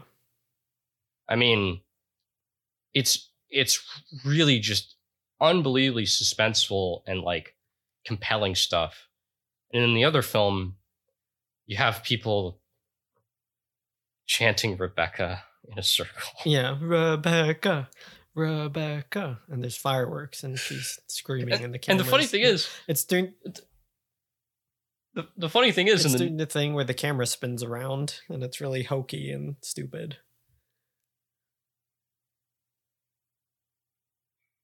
oh sorry, my my internet just uh, skipped there. Um, Oh, that's great. You you said the camera spins around. Oh yeah, the camera. You know, that, I mean, if you can imagine it, there's like just you know characters doing "Ring Around the Rosie" around Mrs. De Winter, and the camera is like spinning around in circles inside of that circle, looking Yeah. at everyone on the outside. You know, and it just looks dumb. which is always a dubious technique anyways um Yes. uh the funny thing about it though is that you know you mentioned they could have just left this on the cutting room floor they really could have because the immediate next scene on the beach is one of the better scenes in the film you have this really Yeah. cool shot of rebecca's skellington skellington Skeleton. yeah jack skellington um Yeah. y- you have this really cool shot of rebecca's skeleton floating in the water it kind of gave me uh jonathan glazer vibes from under the skin um Yeah. It's a little creepy. yeah very creepy and then you know these really cool shots of the the ship being pulled up from the depths and you know you get this whole scene on the beach that's you know pretty good scene in the film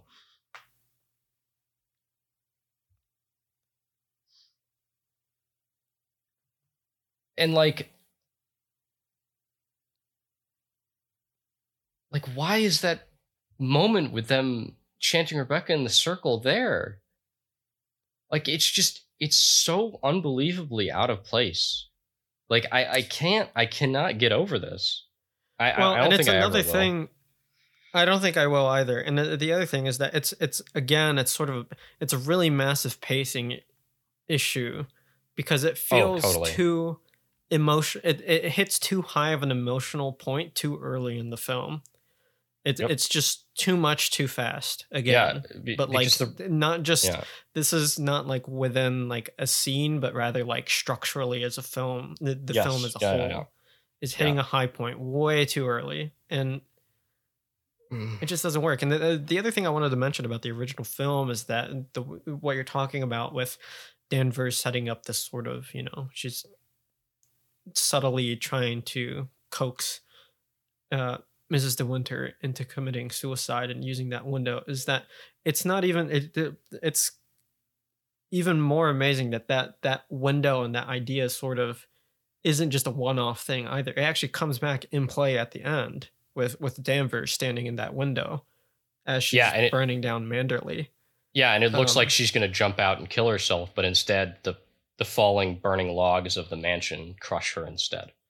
Yeah. So it's like Yep. there's th- that scene is functioning as one thing, but it's actually also a setup. Yep. For Mrs. Danvers in in the end of the film, and that's I mean to me that's that's too many layers. I can't I can't my I, I can't think like that. My brain is uh, that's just insane to me that you can pack so much into just a few moments. It's got more layers than a. Chris It's- Nolan it's- film. in just gotta one get our Chris- it's it's We got to get our Chris Nolan joke in every episode. I, I think we had one in the first episode. I hope we did. We What did we say? Well, I don't know. We always we, we always have good things to say about Nolan. Yeah, we always like to to make fun of our favorite filmmaker. Um, Chris- there were points in this film that gave me Chris Nolan vibes. To go off track. A well, know, bit. I mean, if I mean honestly, talking about Chris Nolan is that like, like him or not, he's a pretty influential filmmaker. oh my god, Um, yeah. he's affected how like basically the the Western world makes films in some sense.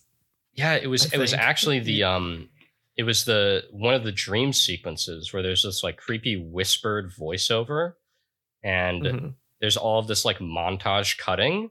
It gave me like Chris Nolan trailer. I was like, am I watching the trailer to like a new high concept Chris Nolan film or some shit like that?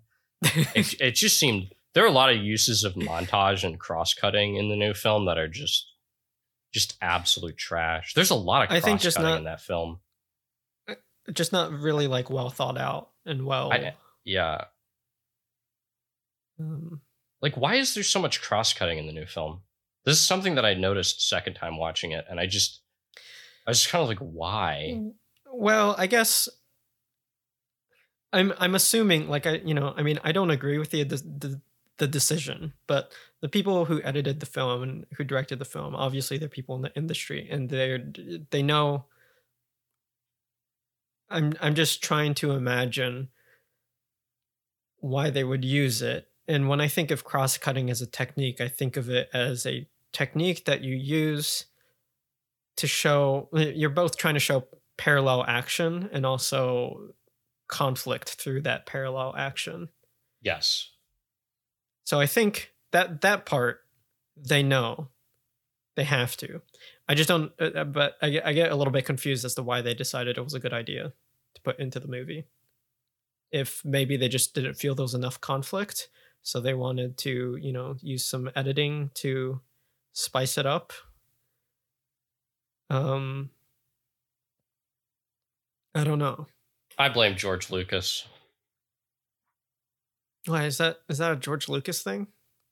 well uh the st- the original star wars trilogy especially the uh like the endings of them famously always had cross cutting and it's kind of a star wars staple now they always do cross cut action so Oh, okay. yeah uh, fuck I, you, I don't know George Star Wars that well. I'm not a I'm not an actual film buff. I'm a I'm a fraud. True Yeah. Yeah. Don't really like Star Wars that much anyways. hmm Yeah. Uh, um, what's you know what I just learned the other day is um was it Ron Howard or someone directed the the Solo movie, the Han Solo movie? Oh yeah, no, that was that was a big controversy at the time because so this gets into some like nitty gritty like DGA sort of Directors Guild of America stuff Right, and right, yeah, rules and like how things work. But basically, they so Kathleen Kennedy, the the producer, she produces a lot of like Disney films. She's like a very influential and powerful uh, figure in the film industry, and she and she Oh, does oh yeah. Star Wars. She she basically does any like big Disney film. Like Kathleen Kennedy is there somewhere, um, and she they they had hired. I cannot remember for the life of me the directors' names, but they're brothers, and they directed like 21 Jump Street and 22 Jump Street with like Jonah Right. Hill and Channing Tatum. Right, right, right. Um, they had done those two films, and it, I actually like those movies as comedies. I, I found them. No, they're good. Yeah, Um, they're not that bad. They're fun movies to watch. I think I just like Jonah Hill and Channing Tatum. They're just kind of funny. Um, so that Also that true. definitely helps. Yep. but so they hired them to do Solo, and they got through. They they had filmed like I can't remember. It- was like seventy percent of the film had been completed, and then they fired them. Uh, Kathleen Kennedy, like the executive producers, I think fired fired them because they didn't they they you know creative differences is the official phrase used, but I think what people say happened is that these two directors known for comedy were making the film more funny than the producers wanted it to be and they didn't like that. Um which is totally befuddling to me why you would hire directors known for comedy and then get mad at them for making your movie funny. Um but that's a little bit beside the point. But they fired them and they had to bring in a new director and they brought in Ron Howard. And I can't Which is just- remember Baffling why you would bring Ron Howard for that. I mean, well, maybe. I mean, he's reliable. He's like a he's I- like a yeah. Well, I mean, he's I like guess a I just John Deere tractor or something. I don't know. Are those even reliable? I don't know. He's you can count on him to get the job done. Like you'll finish it, right? He, he's I, not. I hope. he's low risk. Oh man, I hope there's some tractor enthusiast that finds this podcast and just gets really, really angry at you. It's like John Deere, the worst fucking tractor. I don't know what I was trying to say. I was just trying to say that he's like very low risk and reliable. I'm yeah, he's sure like a he's like a 2001 Camry. You know, Just yeah. know okay, what it's gonna that's- do. that's- You know what you get. Yeah, yeah. That's a way better comparison. Thank you. So, anyways, they bring him in to finish the film. Now, there's this weird, and you can't quote me on this because I'm just f- doing this from f- from memory. But the DGA stipulates like um, crediting for directors, like Yep. Yeah, yeah, yeah. um, how much of the film you have to shoot and you know to be credited and that sort of stuff and there's this weird thing where like if you film over 70% of it then the guild and then you then you get um you have to be credited for it and i think you're also you are legally like allowed to be involved in the post production process. And they got fired right before they technically hit that 70% mark. And then they brought in Ron Howard, who reshot like 50% of the film. Yeah. And then his his involvement in the film, and again, take this with a grain of salt. I'm just trying to remember. I think I'm getting the basic story sort of right Yeah, yeah, yeah. but his involvement in the film went over that that mark after they brought him in and so he gets sole credit for it uh, for the movie and it's just some like weird dga like contractual it's, it's yeah. actually really complicated and it's a really interesting story that i would definitely yeah read about because it's it's it's interesting what happened but yeah that was a really long Well, here's my question Story. for you.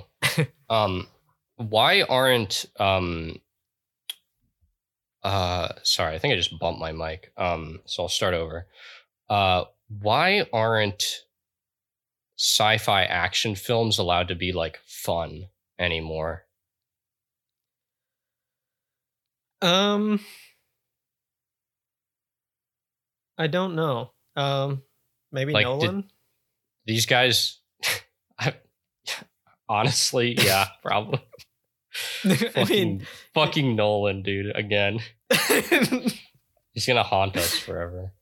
you cannot escape the Nolan. He's all encompassing. I mean, I think. Uh, well, I. I guess it, it for me it also depends on like how generous you're gonna be with sci-fi action. Because like if you want to say that like Doctor Strange is like sci-fi action and some Marvel films are sci-fi action, they're I, I don't I, I personally don't really like the movies, but they're certainly like light and well, they're, they're not always light. It depends, but they can be light. They have funny moments and jokes, and the yeah, yeah, yeah. characters improv.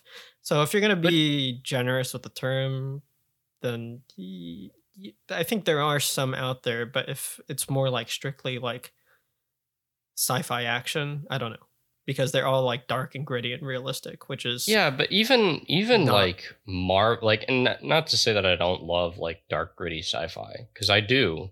Done well. oh yeah, Um but like like I mean, I don't know, Iron Man was fun.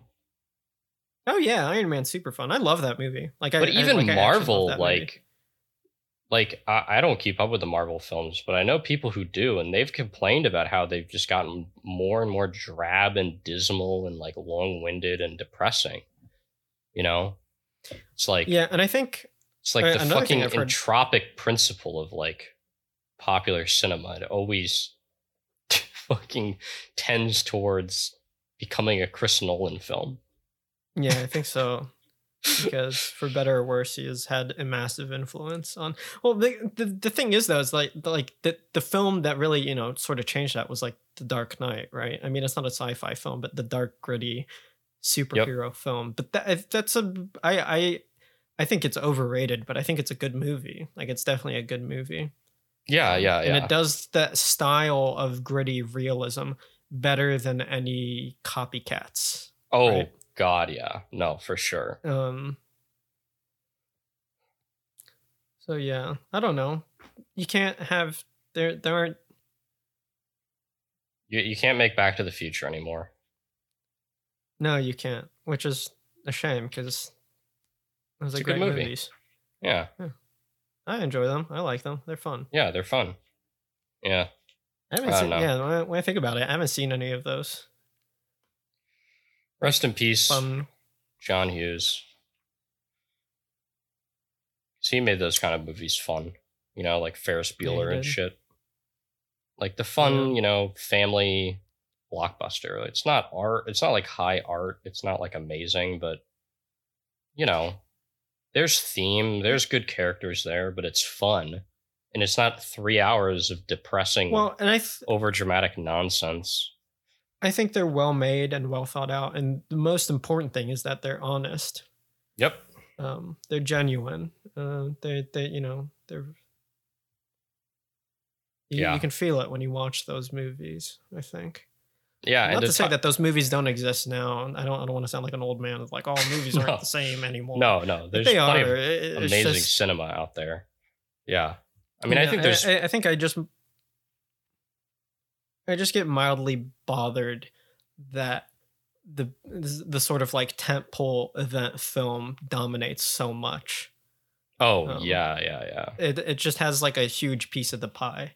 That's Yep. really all that I, I don't I'm not opposed to those films existing. I Mhm. just am opposed to how much they exist.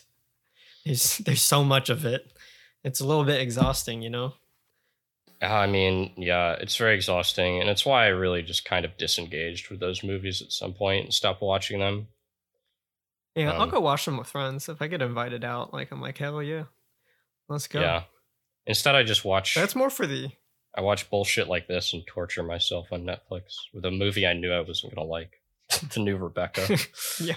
It's the it's but I, I mean, it, it's it's really interesting. I think you know, and that's the whole point of doing this episode and watching both of these films is that, I mean, it shows you the difference that a director and a producer and good casting and just overall like vision and passion for cinema um, in a way that you know translates into a much much more compelling film uh, yeah. because I think- yeah the original rebecca it's a hitchcock classic it's a david o selznick classic it is suspenseful and mystifying and haunting from the very first reel to the last uh, and Yeah.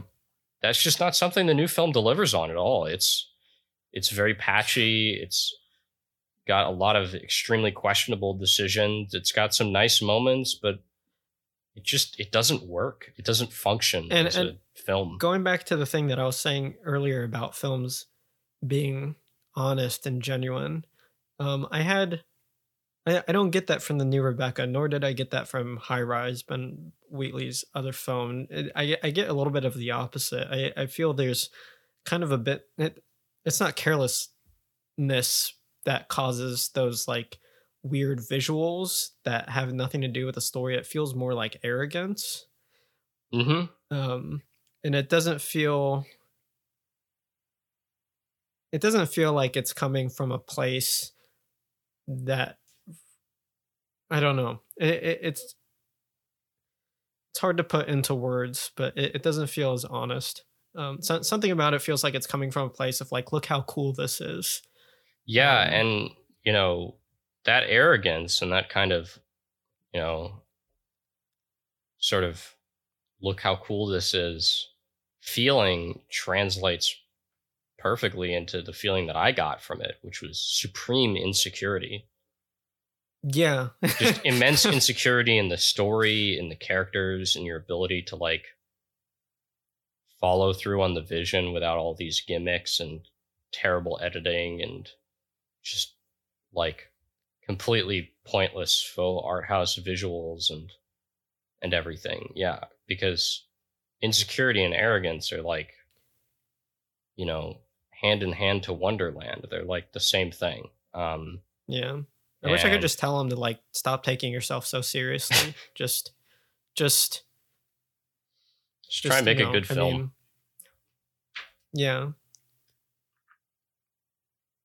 Like stop stop trying so hard to to to to make like a masterpiece because that's what it feels like. You know what I mean? You ever see those movies where you can like feel like the people whoever was making this was tr- just trying way too hard to make a masterpiece. Chris Nolan. We're gonna lose all three of our listener, all two of our listeners. We have no listeners, not yet. Yeah, our two listeners are Chris Nolan and his mom. They're gonna be real mad. it, you're gonna, you know, No, Chris Nolan and his five Dunk- million Dunkirk's children on movie, though. IMDb is more like it.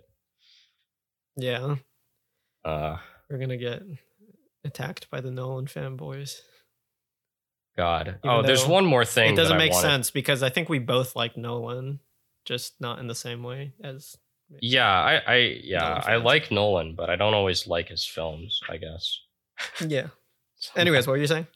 Yeah, the the other thing that I wanted to talk about, you know, to sort of wrap up the podcast is Yeah. the ending. We already talked about the ending of the original film, Yes. but the ending of the Yeah. new film, which like other parts in the film has a good scene thrown in there, which is Mm-hmm. Danvers drowning herself. Yeah.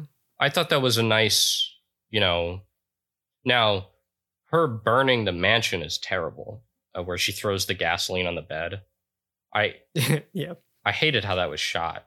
And the Hitchcock Yeah. version is completely. I mean, it's classic Hitchcock, where you have the light of the candle moving through the the rooms of the mansion, you know, and she Yeah. carries the candle up, and then you know you know what's going to happen, so you just cut away, and then the thing's on fire. You know, Yeah. it's like the bomb under the table thing because then you have the the scene of them driving back from the inquest, just like talking Right. casually, and you know Yeah.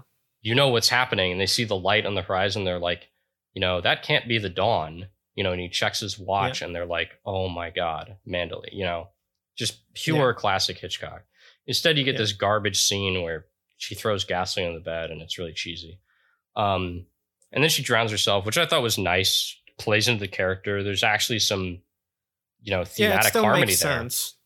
yeah, because you know that's where Rebecca went after she died. Yeah. Um, one thing that I do need to say quickly though is, um, did you get like sort of romantic subtext with Rebecca and Danvers in the original film? In the Hitchcock version? Yes. Yeah.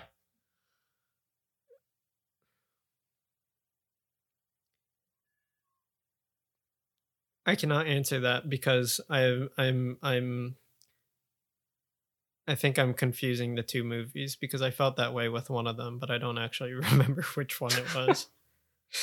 because that was actually a huge um, thing that the censors wanted to avoid.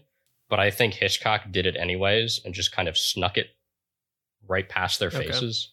And it's like really prevalent. I mean, the scene where she's Mhm. showing off all the lingerie of Okay, yeah, yeah, yeah. Rebecca, and you know, she has the fur coat and she puts it up to, you know, Joan Fontaine's face.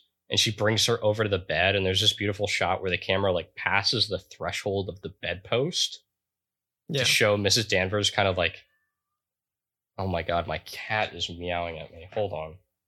Oh, that's Jesus great. Christ.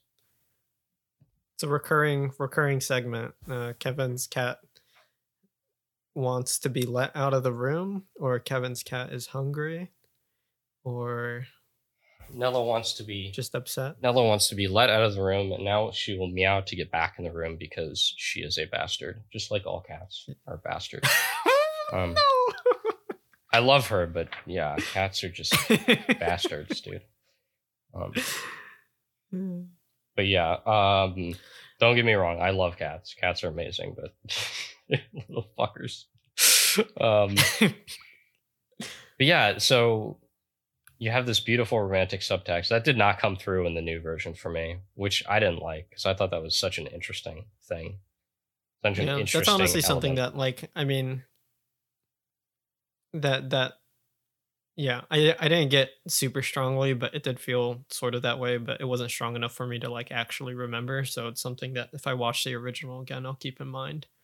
But it makes sense. Yeah, yeah, look for uh, that. with, with the Um, scenes that you described like yeah there it, it's the, there's definitely something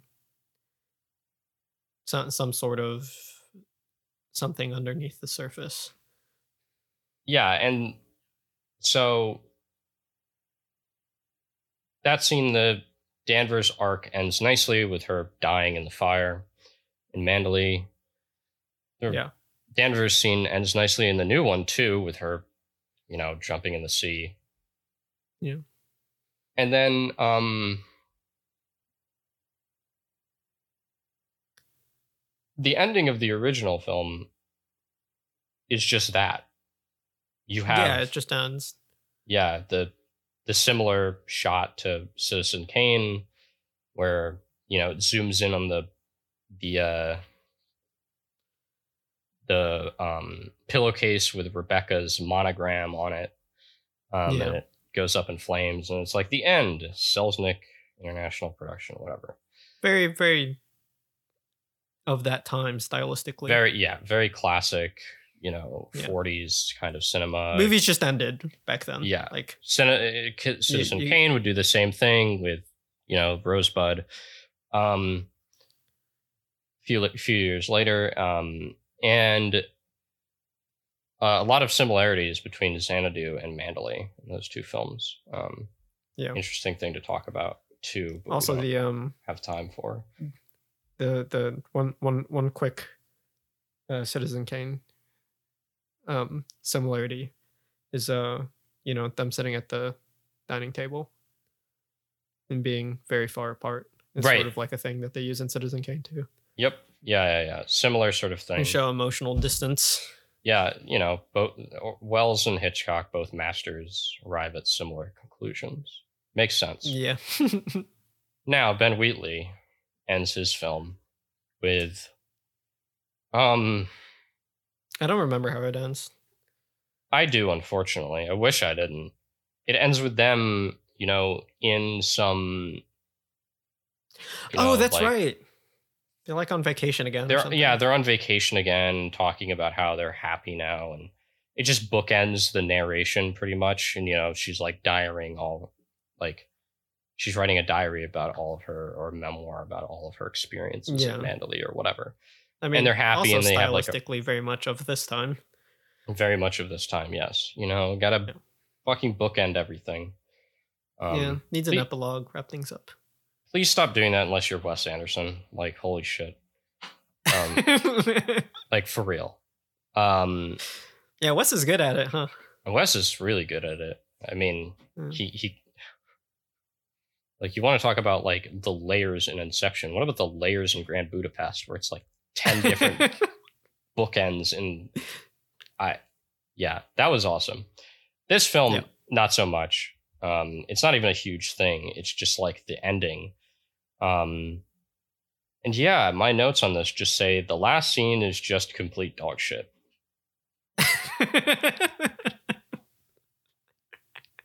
And that was how I felt. yeah. And that's still how I, I feel. forgot about it. I, I mean, I and I watched the movie twice, Yeah. Yeah. which is terrible. Like I watched your movie twice in like a like a two week span, and I can't remember some things from it. Mm-hmm. Yeah, I mean, I can remember like every scene in in uh, the the Hitchcock original. I mean, like, 'cause they're all great. I definitely remember remember it clearer, probably because I was more engaged with what was going on. oh yeah, I mean, So, totally. I mean, it's just it- it's just a more like engaging and memorable film. So of course you're gonna Yeah. want to remember it more, but yeah, but I think that just really like it's just another sticking point that really just punctuates the difference between these two films where you know the Hitchcock film ends on this really poignant and strong narrative note, you know. And there's Yeah. no epilogue for the characters. There's no bullshit. There's no post credits stupid dialogue shit. You know. that that's funny sometimes in comedies, but like you know what I mean. Yeah, I know what you mean. The movie just ends. It just fucking ends. Um Yeah. A lot of films these days do not know when the fuck to end. Um and they also take forever to start. I they take forever to start and they don't know when to just end. And this film just they just had to throw one more dog shit romance scene in there.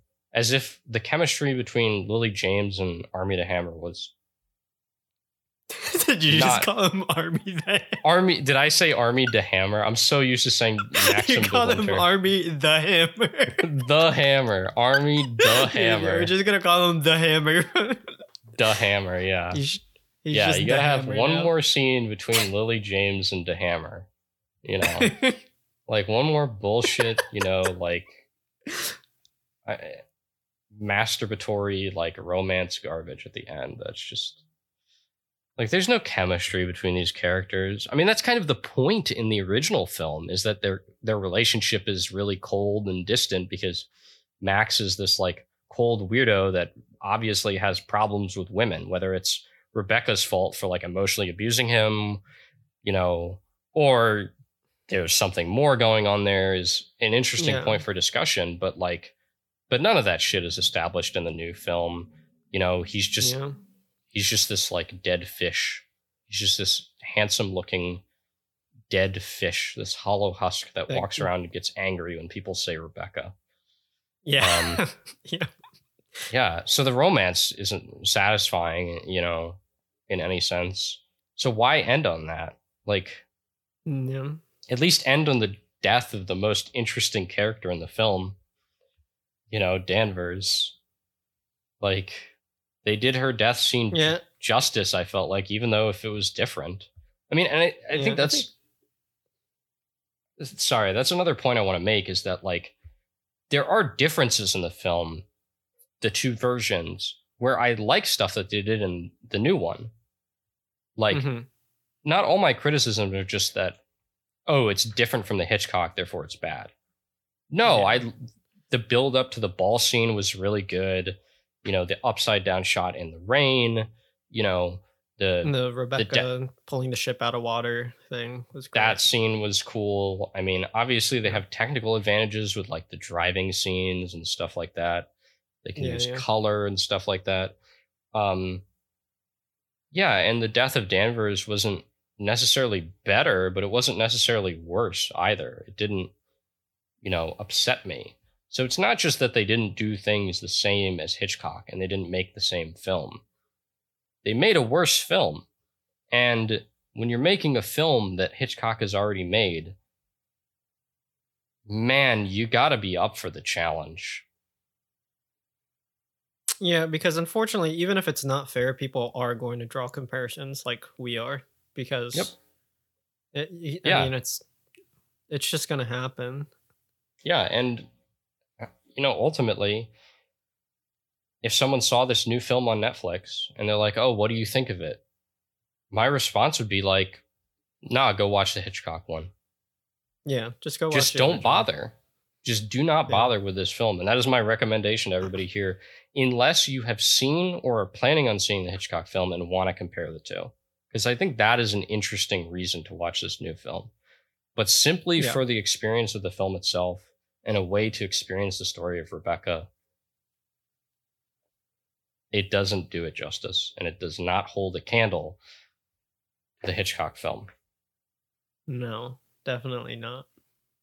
Those are my It's- thoughts. It's just good. It, you know. Okay. Well, I think that's a good place to end. yeah, next week we will be doing The Dark Knight. Um No. Not doing the Dark Knight. We'll we'll do Nolan though. I mean, we have to. oh, we have to do Nolan at some point. No, there's this um podcast I watch. I honestly, we could do a uh, whole on- episode on just Interstellar. Oh my, that's yeah. If we're gonna do any Nolan, we have to do that. We, we have to Yeah. do that film. Oh my god, I have to watch that film again though. Oh no, there are good scenes in that. I just have to tell myself. Okay, no, there's good moments. fantastic scenes in that. There are film. great scenes in that film. Yeah. That's like the the, the bad ones, too. extreme version of this new Rebecca film, where it's like the highs are just really high and the lows are just rock bottom dog shit. yeah. Um, yeah, no, because the good scenes in that film are like awesome, Yeah. Oh yeah. but man, character writing just is not he. He doesn't yeah, have it's it just in not him. Nolan's forte. You know, He doesn't have it in him. with- No, which is why I would really love for him to have another writer that's not his brother work with him. Uh, has he worked with Roman Coppola? Nolan? Yeah, No, I don't He think should. so. he should work with Roman Coppola. Yeah, he seems like a cool guy. I, I just feel like that's the kind of person that would, you know, because Roman's worked with a lot of people, right? Yeah, Yeah, somebody he's, he's who's like a good at collaborating and is a good writer. And like every time I see a film that Roman Coppola's worked on, it's usually well written. yeah. He he's not like a you know unlike unlike his sister or father. He's not like this huge name. He's always kind of like a, he's a little bit more like in the background, and I guess people who like watch films frequently know who he is and you know, Yeah. recognize you know know what films he's worked on. But he's he, a, a lot of the things he works on, at least everything that I've seen that he's worked on, has always been really quality. Yeah, yeah. I Well mean, done. and it doesn't need to be, but he needs a Roman Coppola. You know, he needs Yeah. someone like Yeah. that, a collaborator that can Yeah. actually make his writing better. Um, Yeah. We But have to save this for the Nolan episode. yeah, yeah, yeah, yeah, yeah. But no, the re- the reason I brought up the Dark Knight though, there's this podcast on engineering disasters that I love, and one of the jokes they have is they always say the next episode is going to be on the Tacoma Narrows bridge disaster, Oh, which is a oh. bridge collapse in which only a dog died. Yeah. No, I know about that. There's a, there's like famous footage of it like swinging swinging Yeah. around and stuff Yeah. before it Yeah. collapsed. And they always say that's going to be their next episode. Okay, so our next episode's always on the Dark Knight. it's then. always on the Dark Knight. We're doing the okay. Dark Next Knight now. episode, Dark Knight. Just yoink that gonna be the joke. next- Yoink. Yeah. Oh, also, you need to you need to shout out um our music man. Oh yes, yeah, yeah, yeah. I forgot in the intro. I should have written that down in my uh in my notes. Our music. Thank you to Vaudino for the wonderful music on this podcast. Please check him out. Yeah, he makes Vaudino on he Spotify. makes cool stuff. Good music. Good music, man. Thank you, Tristan. For the you, how do you spell Vaudino? Can you spell it? V A U Dino. Dino. Was it? I don't know why his name is that, but that's his name. and he That's makes his- cool stuff. D I N And he provides the music. He graciously lends his music to us for this podcast. For absolutely free because we are broke ass bitches and we can't pay for some real music. yeah, No, it's real music. It's good music. Yeah. Um, it's good music.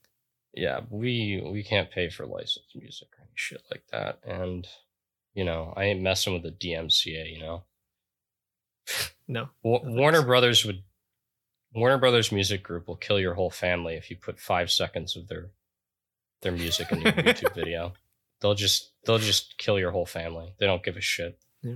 Like oh you used you, you if you hum the melody and it gets picked up by their automation, they're sending their Warner Brothers fucking goon squad to just mow you down in your front lawn. People are ruthless. oh god. That's the world we live in. All right, see you next time. Yeah. Thanks for listening.